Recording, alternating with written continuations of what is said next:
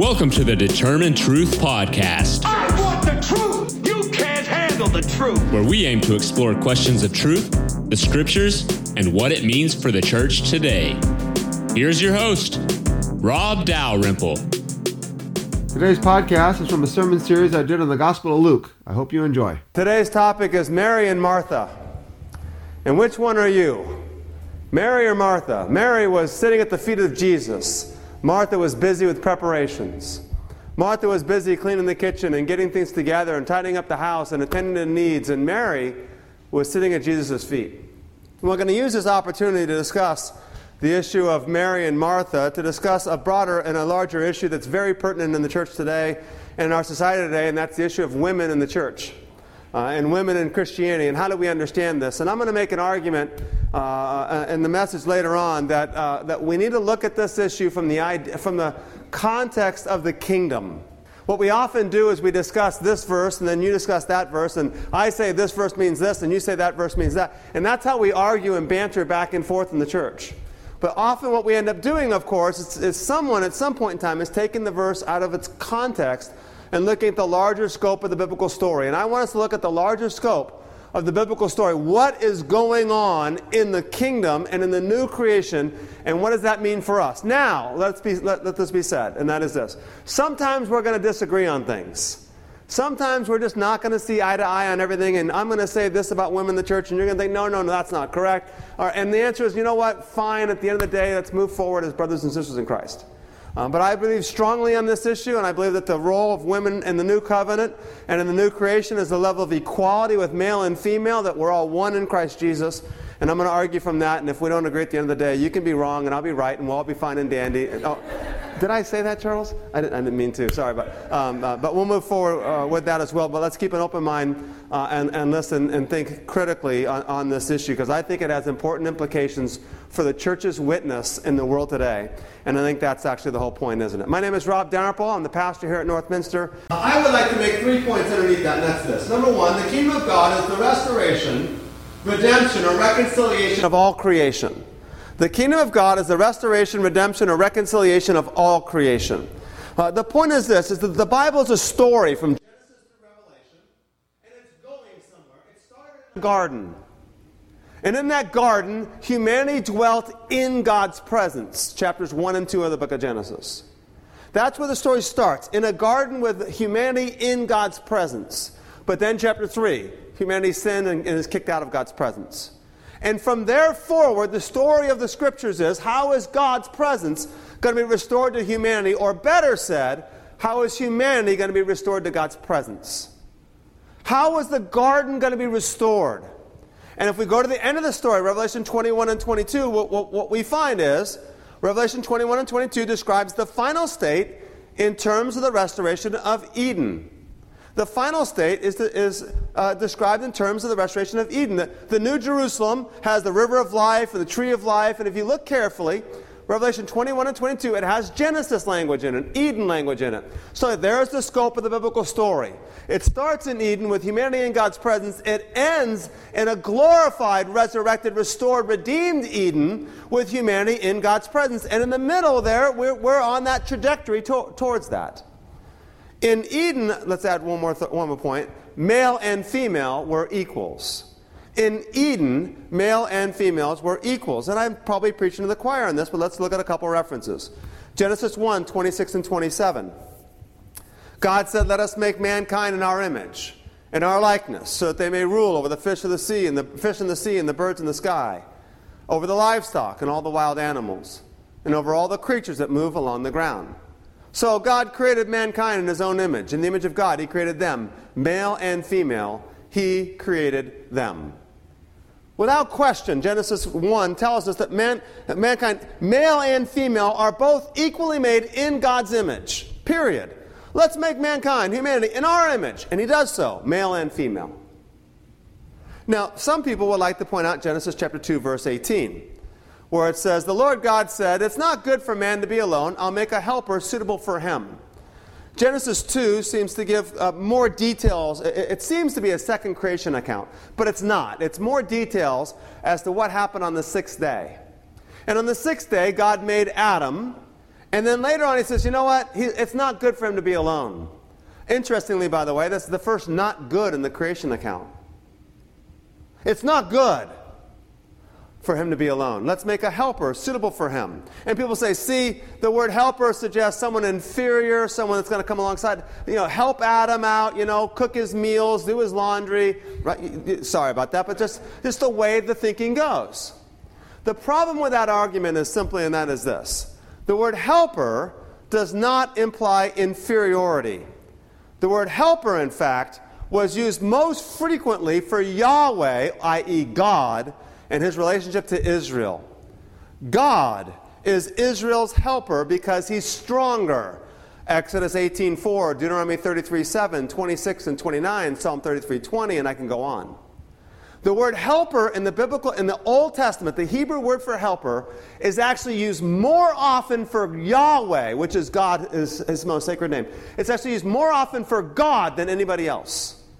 So if the argument is the word helper supplies inferiority, you're in big trouble because the word helper is more often used for God and his role of helping Israel, and God is the stronger one in his role of helping Israel. Now, I don't think we should go there and say, okay, therefore God made Eve and she was stronger than Adam. That's not the point. The point is the argument simply doesn't work the other way around. Helper implies someone, uh, uh in this context, is someone of equality. Now, I argued in the beginning if the kingdom of God is the restoration, redemption, restoration, uh, and reconciliation of creation, um, if that's what it is, and if the original creation, humanity was equal, mankind, uh, uh, male and female, they were equal, then it seems to be fit that in the New Jerusalem, or in the new creation at the end of the book, male and female will also be equal. It, there's just no reason to, to, to, suggest otherwise. If God's restoring Eden and bringing a, a, glorified restoration creation, and they were equal in creation, then they're going to be equal in the new creation. And here's where I think we get a little bit more complex, and that's this. The new creation's already begun, folks. 2 Corinthians 5:17 Paul says, "Therefore if anyone is in Christ, the new creation has come. The old is gone, the new is here." And I could show you verse after verse after verse to support this idea. And if you want to stay for our Sunday morning class this morning at 11:15, we can continue this discussion in more detail if you'd like. But throughout the New Testament, the language of new creation, uh, Jesus breathed on his disciples and they became a new creation. They became a living being. The same language used to describe the creation of Adam. The, the, the receiving of the Spirit of God for the church today in our lives is the beginning of the new creation. Galatians 3:28 and 29 says there's neither Jew nor Gentile, neither slave nor free, nor is there male or female. For you are all one in Christ Jesus. If you belong to Christ, you are Abraham's seed and heirs according to the promise. There's no racial, no economic or gender distinctions. We are all inheritors. In the Old Testament world, by the way, and the idea of, of being one in Christ Jesus or, or, or uh, um, being uh, uh, heir, inheritors, were heirs according to the promises, and then in the Old Testament world, Gentiles were not allowed to inherit the land. Women were not allowed to inherit the land, and slaves were not allowed to inherit the land. Paul says there's no more Gentiles. No more, we don't make that distinction between Jews and Gentiles. We don't make the distinction between male and female. We don't make the distinction between rich and poor, free and slave we are all inheritors in Christ Jesus. Now, here's where it gets difficult. The point is, in Genesis, there was equality between Adam and Eve and between male and female.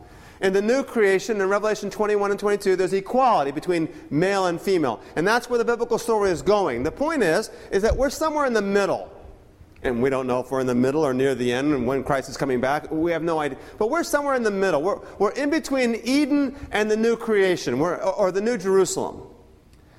And in that middle, both the Genesis 3 world and the Revelation 21 and 22 world exists. Let me explain. The Genesis 3 world is a world of death, decay, suffering, strife, sin, lusts, temptations, wars. That's the world that continues to exist. The world that happened after God kicked Adam and Eve out of the garden in Genesis 3, that world still continues. But the new creation has already started. Now, there will come a time where the world that we now exist of Genesis 3 world, that world will cease. There will be no more death or mourning or crying or pain. The old world is gone. Behold, all things have become new. That world will, will, will, will cease to exist. But in the present, beginning with Jesus, they both exist simultaneously. And we, those who acknowledge Jesus Christ as Lord and Savior, those who've been filled with the Spirit of God, we exist in this tension of both worlds tempted by the world and, and, its lust and its challenges, suffering pain and, and death and, and, and mourning, and at the same time experiencing the presence of God within us. Right? The new creation is one where God's presence dwells with his people, and the Holy Spirit dwells in our hearts. Therefore, we exist in, the, in, in this tension between the, between the two. And the point would be this that if the new creation has already begun in Jesus, and if the new creation is taking us on a trajectory where there won't be any distinction between male and female in terms of our roles and responsibilities and privileges and equality, then shouldn't we already begin to practice that now? And I would say yes. After all, it seems to be the case in the New Testament. Acts chapter 2. In the last days, God says, I'll pour out my spirit on all people. Your sons and your daughters will prophesy. Your young men will see visions, and your old men will dream dreams. Even on my servants, both men and women, I'll pour out my spirit in those days, and they will prophesy. We see in the book of Acts that the beginning of the church, the beginning of God's kingdom, began with God pouring out a spirit on all people young, old, male, female. The, the new creation started. And if, if you look in the New Testament, and I'm, you're not going to have time to write all these down, but if you want the list, take a picture of the screen. But in the New Testament, we see Jesus had female disciples, Mary. Women were prominent in the resurrection accounts. The Spirit was poured out on both men and women, Acts 2. Philip had four daughters who prophesied, Acts 21, verse 9. Priscilla was an evangelist and maybe one of the leading evangelists in the, in the church, Acts chapter 18. Women were praying and prophesying in church, 1 Corinthians 11, verse 5. And Phoebe was a deaconess, Romans 16, verse 1. Now, some are going to respond and say, well, but I know, Rob, that's all fine and dandy, and that's great, and you can see women giving, being given more prominent roles in Christianity than maybe they had in their culture. But the New Testament still says, right? And they're going to go to one or two or more of these key verses that, that seem to put women in their roles down. That, that seem to say women, women can't have these prominent roles in the church. One of the passages uh, and let, let, let, me actually point, make, make, this point before we look at the verse. Um, the point is this, is that if the New Testament writers were too progressive, they would harm their witness. And here's what I mean by that statement, and that's this. Paul and the early Christians believed in the prominent role of women equal, I believe, equal with men. But they had a problem. Rome, Roman and Jewish cultures Roman and Jewish cultures were presenting a problem so that if Paul were put, put women too, for, in too much of a prominent role, they would lose their witness in both the Roman world and in the Jewish world. Uh, by the way, I've been in churches where I've seen women up in the pulpit before, and I've had people come to me later on and say, I'm no longer going to attend that church. They, they, they leave. All right. Now, those are people that are Christians, and that, that's fine. But imagine if there were Romans who thought women shouldn't be preaching or teaching to me, or Jews who think women shouldn't be preaching, and, and, and they're not going to receive the gospel because of it.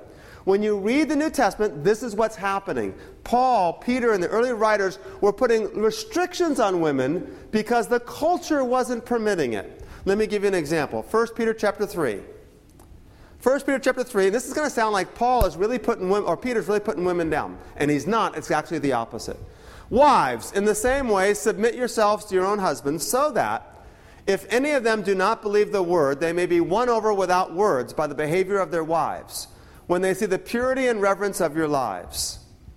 Here we go. I've actually seen this verse used in a secular context to say the Bible and even the New Testament puts women down. And actually, the opposite is happening here. All right? When understood in light of the context. You see, in Rome, a family's religion, every family had their religion, and it was the religion of the empire.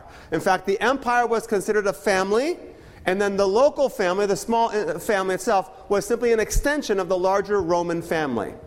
The family's religion was mediated through the male, through the husband, through the father, who was known as the pater familias, the head of the household, the, fa- the father of the family. And he himself had the role of the chief priest in that household. In fact, the emperor was the pater familias, the chief priest or the head of the household of the empire. So everything within the Roman Empire was looked at as, as a household. Now, upon marriage, a woman was to renounce her family's religion and adopt her husband's religion. By law, she was obligated to practice the religion of her husband. In the Roman world now, and the religion of her husband, right, was the pagan religion of the Roman Empire. And the pagan religion of the Roman Empire, the gods were in charge of everything. And if everything was going well, then the gods are happy. But if everything's not going well, then the gods were no longer happy. And if the gods were not happy, it's because somebody's not worshiping them. Who is it? And of course, most often the blame became the Christians and the Jews over the next several centuries, right? Christians were persecuted because they would not worship the Roman gods. You see, the Romans said, you can practice any religion you want, but you have to worship our gods first. The wife could be Christian if she wanted, but she has to abide by her husband's religion first. And what's happening in this context? Peter's then telling her, look, here's a reality, and that is this you can be a Christian. But as soon as you become a Christian, understand what that's done. You brought shame to your husband and his household. You just shamed because you just said, I'm not going to submit to your religion, I'm going to submit to my own. And I'm going to bring, and she's bringing shit. Now, now the woman has become a Christian, and what is her concern? I want my husband to know Jesus too, right? I mean, think about this. I want my husband to, to, to know Jesus, and so she wants to witness to him and share the faith with him. And here's the problem, and that's this there's no way he's going to listen to you.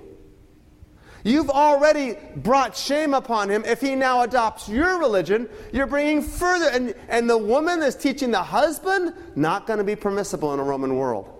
So, what is Peter saying to her? He's saying, listen, you've already adopted a religion different from your husband's.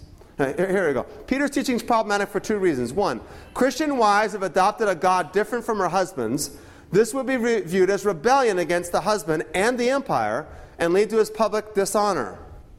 Okay? Now, another problem, which I didn't mention, uh, by the way, as well, is a woman was not allowed to have friends of her own. She could only have friends and relations of her husband's. But when that woman goes to church, she's making friends with someone other than her husband's friends. Second problem, her attendance at Christian worship would suggest friends that are not her husband's. So, what's happening? Peter is now telling women how to live in this situation. He's not telling them, guess what, you know what, you got to go back to your husband's religion. He's giving them uh, uh, authority, uh, ability to say, you can choose for yourself. Very liberating, radically countercultural. You can choose your own religion just as your husband can choose his own religion. But here's the thing don't think you're going to convert him by your words, it's just not going to work. Instead, just let your good behavior let your godliness in Christ. Let him see what Jesus has done for you, and maybe then he'll be won over by your good behavior in Christ.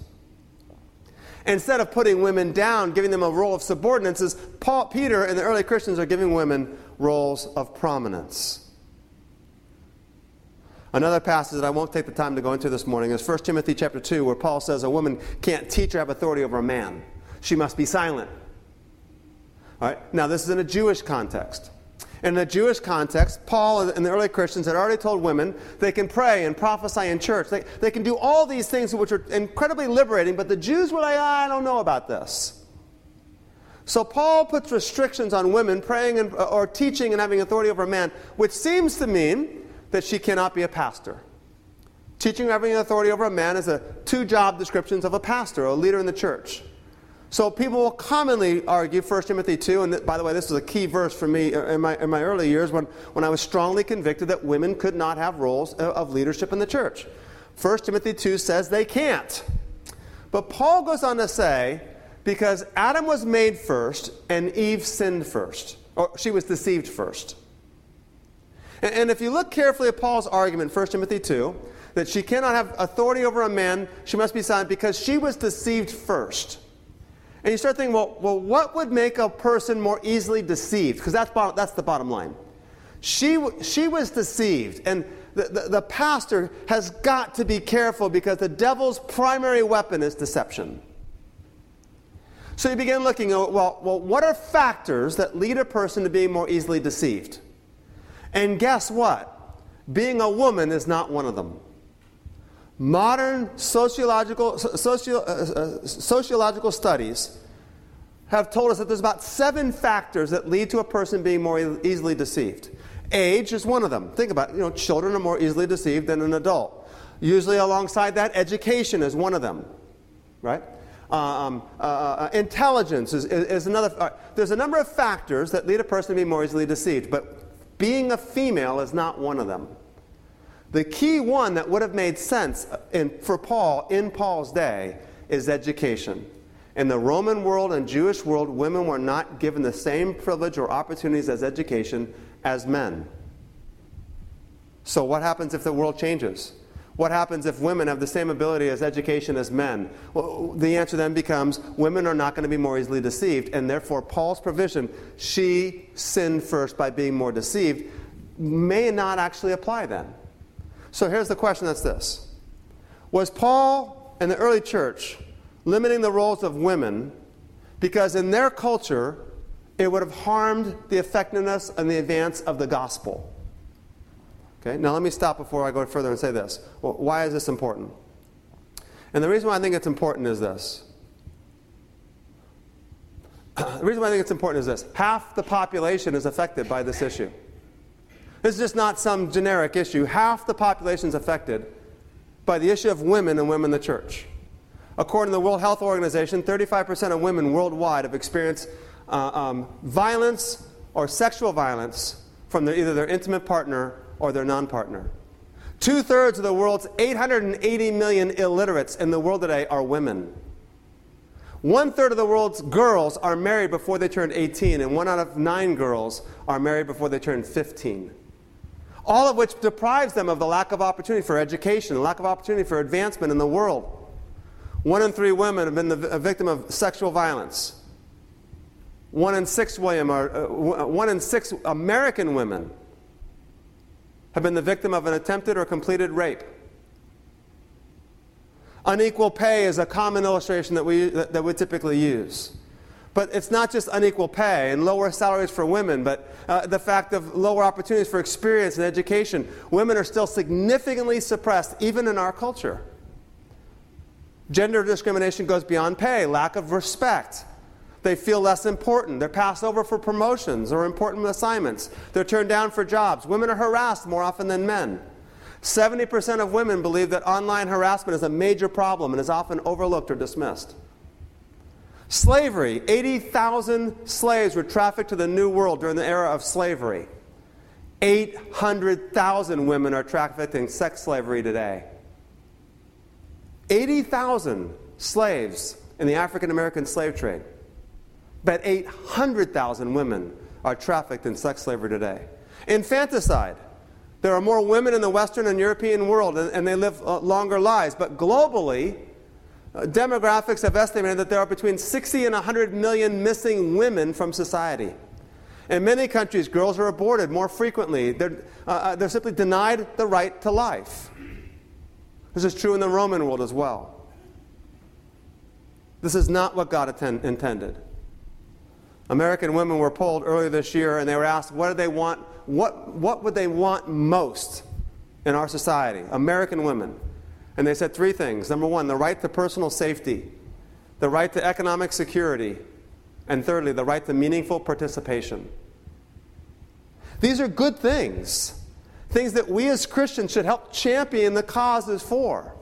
And someone say, well, oh, but Rob, there are many other causes in the world that we should be working towards, and, and starvation and hunger and all the, other, all the other injustices. And the answer is, guess what? Then let's work for those too. But that doesn't mean that we should not be working and advocating for the rights of women. To say that women are not as good leaders of men is not only a sexist comment, it simply denies history. Margaret Thatcher, Andrea Merkel, the CEO of General Motors today is Mary Barra. Ginny Rometty is the president and CEO of IBM. Indra Nooyi is the chairman and, pres- and CEO of PepsiCo. Marillyn Hewson is the chairman, president, and CEO of Lockheed Martin. Historically, we have women like Cleopatra, Queen Elizabeth, Indira Gandhi, Rosa Parks, and other. Women are prominent and dynamic leaders. And they were in the early church. They were in the book of Acts. They were in the life and ministry of Paul. When women are not given their, their prominent roles, I think I skipped some slides here, sorry. That's fine. I'll go, I'll go. No, uh, point number two is going to be this, and that is what are we doing to advocate for the role of women? Our first question this morning is Are we Mary or Martha? How much are we like Mary? Our second role, question is What are we doing to advocate for the role of women? When women are not given their proper role in the new creation alongside men, the kingdom of God suffers. One, la- one I'll say one last thought, but it might not be. According to the New Testament, we're all members of the kingdom of God. According to the New Testament, we are all given gifts. Each one of us, male, female, white, black, young, old, rich, poor, we're all given gifts to further and advance the kingdom of God. And when we hinder women from roles of significance and importance in the church, we're taking one half of the kingdom of God and dismissing it. Bill Gates was speaking in Saudi Arabia to a room that was partitioned. Two thirds of the room was for men, one third of the room was for women. Someone then came up to him in Saudi Arabia and said, one of the questions during the, uh, the Q&A time said that Saudi Arabia wanted to be one of the top 10 countries in the world in industry. And they asked Bill Gates, so what do we need to do? And Bill Gates replied, if you're not utilizing half the talent and you have in your country, you're never going to be close to the top 10. If you're not utilizing half the talent you have in your country, you're never going to be close to the top 10.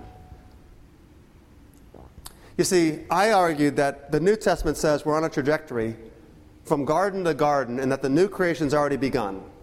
And if the new creation's already begun, in which there'll be equality between male and female, white and black, free and slave, rich and poor, it doesn't matter, we're all equal. And if the new creation's already begun, then we should begin practicing that now. But why didn't Paul and Peter seem to do that fully? And the answer is because the culture wouldn't permit them without being a hindrance to the gospel. And I've been arguing us th- uh, through the book of uh, through the gospel of Luke that our primary task as Christians is the advancement of the gospel. We, mentioned, we memorized a few weeks ago, a month ago or so, 1 Peter 2 9, you are a chosen race, a royal priesthood, a holy nation, a people for God's own possession, so that you may proclaim the excellencies of him who called you out of darkness into his marvelous light. When Paul and Peter don't allow women to have ultimate prominent roles in the church, it's because it was going to hinder the advancement of the gospel. And Paul's answer is if I have to suffer for the gospel, if you ladies have to suffer for the advancement of the gospel, then we're going to be willing to suffer for the advancement of the gospel. But we now live in a culture, folks. We now live in the United States of America in a culture in which if we were the primary advocates of women's rights, of women's liberties, it would actually advance the gospel. The gospel would be, uh, uh, have, have stronger advocacies. More people would listen. Lord, we, have, we pray for those sirens that are outside and ask your mercy and your grace. Be with them wherever they may be going. Help those who are in need to be protected and guided for. We thank you for all things. In Jesus' name we pray. Amen. But do we get it? If we promoted women and the rights and roles of women and advocated for them more strongly, it would actually advance the gospel. Now, again, for those of you who are listening here at Northminster, maybe I'm preaching to the choir because, like, Rob, what are you talking about? We've been doing this for years. Amen. But we still have to, by the way, recognize, and this is especially to us men, that there are hidden prejudices in our culture that we still live by. There are just simply times when you go to the auto store and there's a woman behind the register, you're like, oh, is she going to be able to answer my question about cars? They're just hidden prejudices that we have and hidden biases. So even though here at Northminster we affirm the role of women, have women as deacons and women as elders, and we've had women fill the, pul- fill the pulpit, we still have these hidden biases. The fact still remains that if a male and female have the same job, the female almost always gets paid less. And she almost always gets respected less. And so it's our job as a church to continue to push forward and advocate for half the population. Let's pray. Father, we first, I, I know I do, I re- repent Because for many years, and many, many years, I didn't allow women to have a voice that they needed to have in my own personal life and even in the life of the church. And even still, we have these hidden prejudices that when I hear a, a woman on a sports cast, I'm taken aback because it just seems wrong to me. But it's not. And so I pray, Father, for all the women that are in this church or they're listening online that have struggled to get ahead in the church. Their voices have not been heard at various times in Bible studies or leading a class or a teaching. They've been disregarded, disrespected. And Lord, I pray that you'll lift them up and encourage them because in Christ Jesus there's neither male nor female, for we're all one. And I pray that you'll help us to overcome these biases and prejudices. And that you'll help us to advocate in a culture that would actually hear the gospel more effectively and more efficiently if we spoke up. So help us, Lord, to speak up. And we may not agree with everything that women's marches are about, but we do agree that their rights have been suppressed. And we agree that that's wrong. And we thank you, Lord, that in your kingdom, you made us male and female. And together, male and female, we reflect the image of God. And then, Lord, we ask that you'll help us. Help us to be Mary and not Martha. Help us not be so busy that we don't have time to sit at the feet of Jesus. Help us not be so concerned with what my house looks like because company's coming over that I forget to sit at the feet of Jesus.